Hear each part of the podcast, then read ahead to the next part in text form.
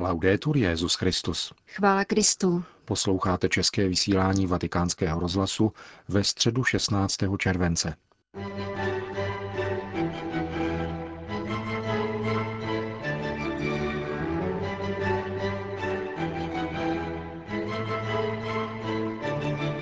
Státní sekretář svatého stolce kardinál Parolin zakončil oficiální návštěvu Mexika. Sebevražedný terorismus není znamením obrody nýbrž zániku islámu, říká egyptský islamolog otec Samir. Na profesora Bergolia vzpomíná jeho bývalý žák, argentinský publicista Jorge Milia. Dnešním pořadem vás provázejí Jen Gruberová a Milan Glázer.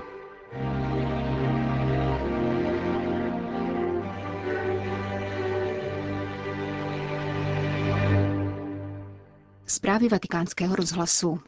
Mexiko.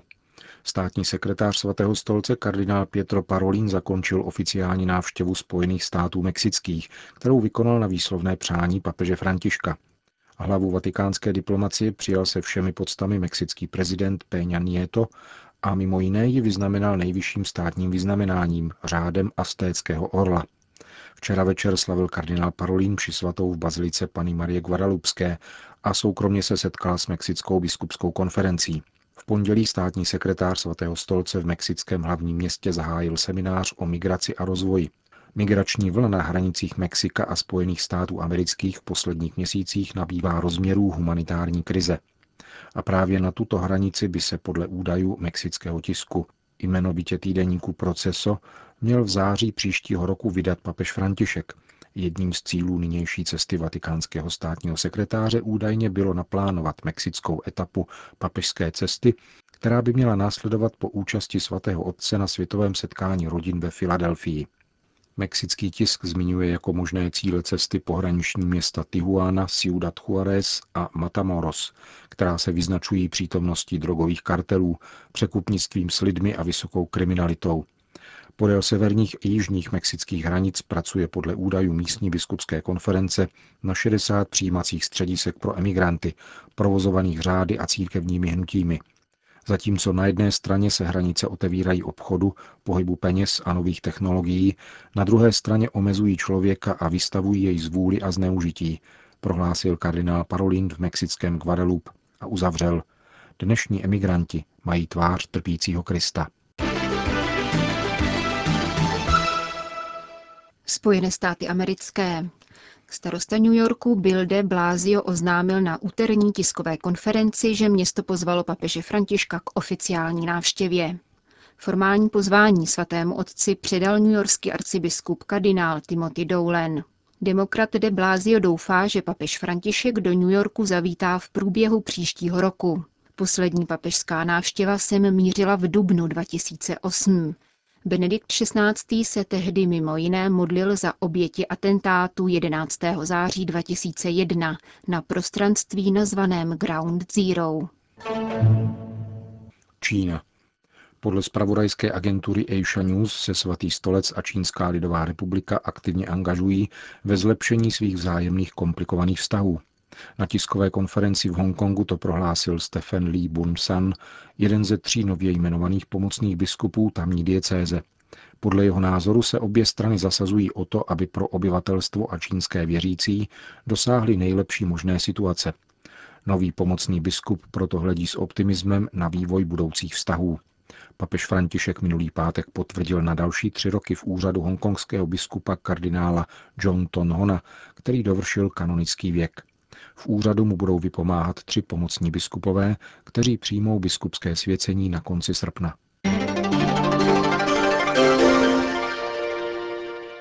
Řím. Vyhlášení tzv. islámského kalifátu na částech území Iráku a Sýrie v sobě skrývá spíše pocit zoufalství a má ideologickou nikoli náboženskou povahu. Domnívá se otec Samir Khalil Samir, islamolog přednášející na Univerzitě svatého Josefa v Bejrútu a na Papežském východním institutu v Římě. Il progetto di califato è sostenuto da una margine di piuttosto giovani Projekt kalifátu je podporován částí spíše mladší muslimské populace, která je přesvědčena, že řešením krize islámu je návrat do 7. století, tedy do doby, kdy Mohamedovo náboženství dobilo velkou část Blízkého východu. Dějiny však nelze vrátit zpět. A většina muslimské populace je proti tomuto plánu, který chce oživit starý mýtus.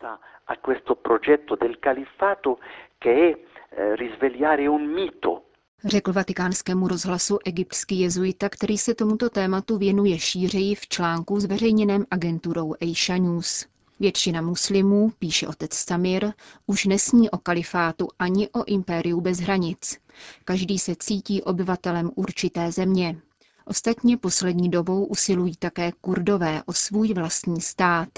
Vůdce teroristické skupiny tzv. islámského státu si dal jméno, které je programem, píše dále otec Samir.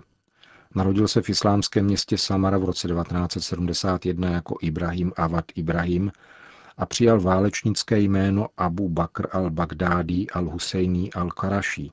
Jméno odkazuje na prvního Mohamedova nástupce Abu Bakra, dále na Bagdád, který byl metropolí kalifátu z let 750 až 1258.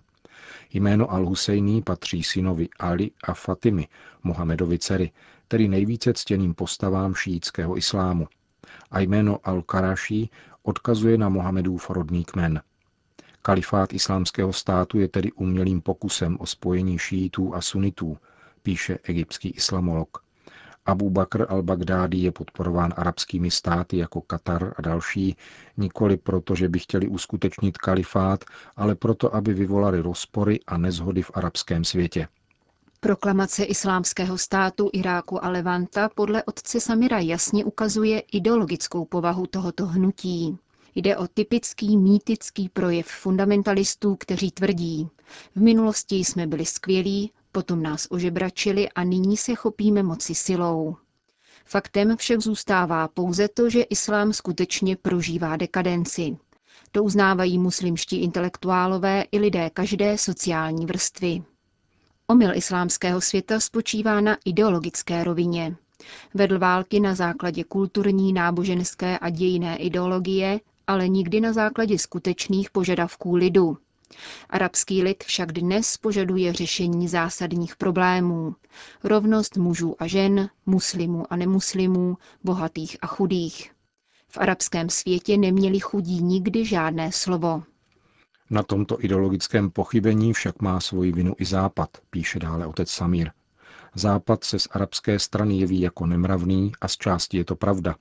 Ale je také zřejmé, že je lídrem světa, byť svoji vládu prosazuje podle zákonů silnějšího. Muslimský svět tuto západní vládu odmítá jako příliš lidskou a doufá v božský projekt, kterým má být šaria. Ten v sobě však ve skutečnosti nemá nic božského. Je to výtažek kmenových a beduínských norem z 9. a 10. století a nemá dokonce ani nic společného s Koránem a Mohamedem, říká egyptský jezuita a islamolog otec Samir Khalil Samir.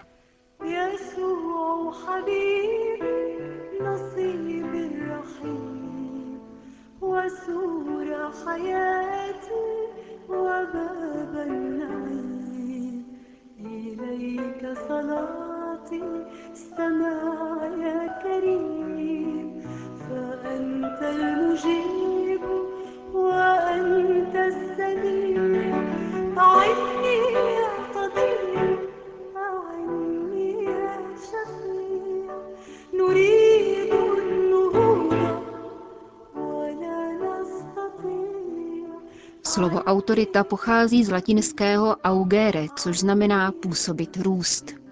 Mít autoritu neznamená být trestající osoba. Trestání je pokřivením autority, kdežto mít zdravou autoritu znamená vytvářet prostor vhodný k růstu osobnosti. Tato slova pronáší arcibiskup Jorge Maria Bergoglio v knize rozhovorů El Jesuita. Dokládají jeho dlouholetou kantorskou zkušenost.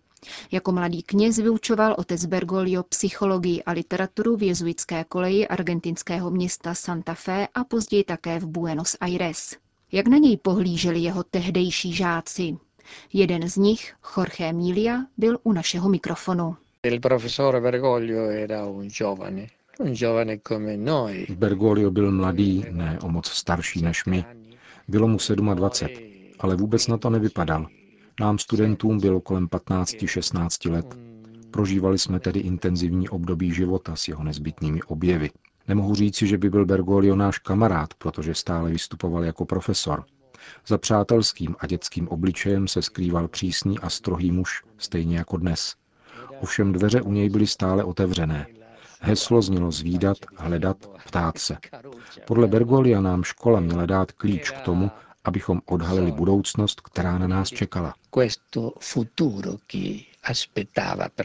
Jorge Milia u profesora Bergolia studoval v polovině 60. let. Zmíněná kniha rozhovorů obsahuje jednu epizodu, která vrhá světlo na oba, žáka i učitele. Nedospělý Mília byl sice nadaný, ovšem líný. Při náročné závěrečné zkoušce mu dal Bergoglio přednést veškerou studovanou látku. Navzdory vynikajícímu výsledku pak studentovi známku o stupeň snížil. Nikoli za trest, nýbrž jako pobídku k systematické každodenní práci. Mília poznamenává, že na tuto lekci nikdy nezapomněl. Bergoglio byl velice originální, měl vytyčený směr a chtěl dosáhnout určité cíle, ale byl zcela otevřený názorům svých žáků. Naši zvědavost nejenom akceptoval, nýbrž ji přímo vyžadoval.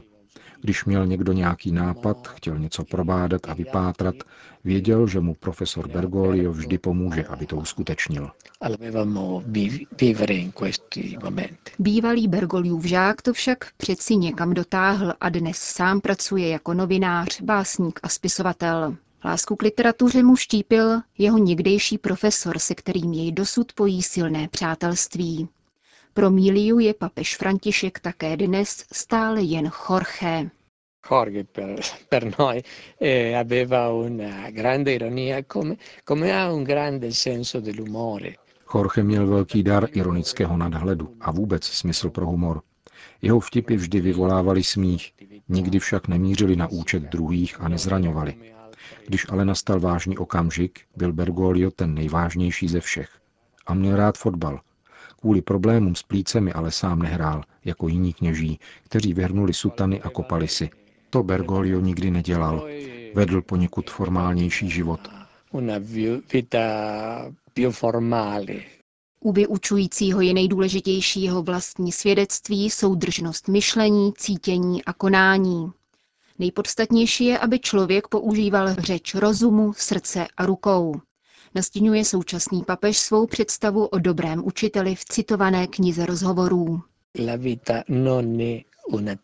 Často říkával, že život není televizní seriál. Láska je totiž něco jiného a mnohem většího.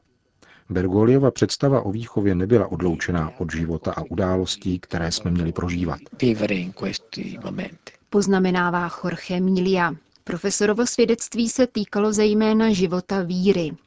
Velice podrobně nám vysvětloval, co Kristus udělal pro lidi a tak zasáhl naše srdce. Vysvětluje bývalý žák. A jak profesor Bergoglio pojímal církev? credo che la stessa idea di oggi, una chiesa aperta.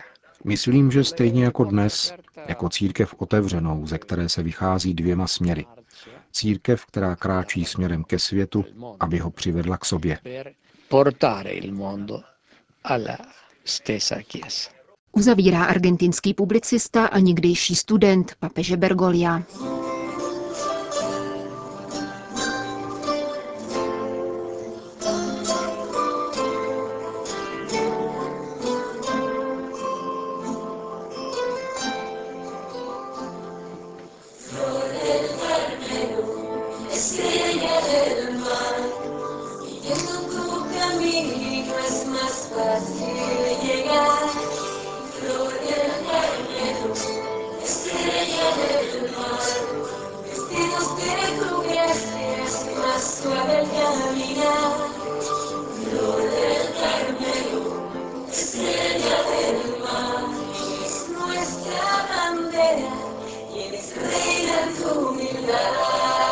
Končíme české vysílání vatikánského rozhlasu.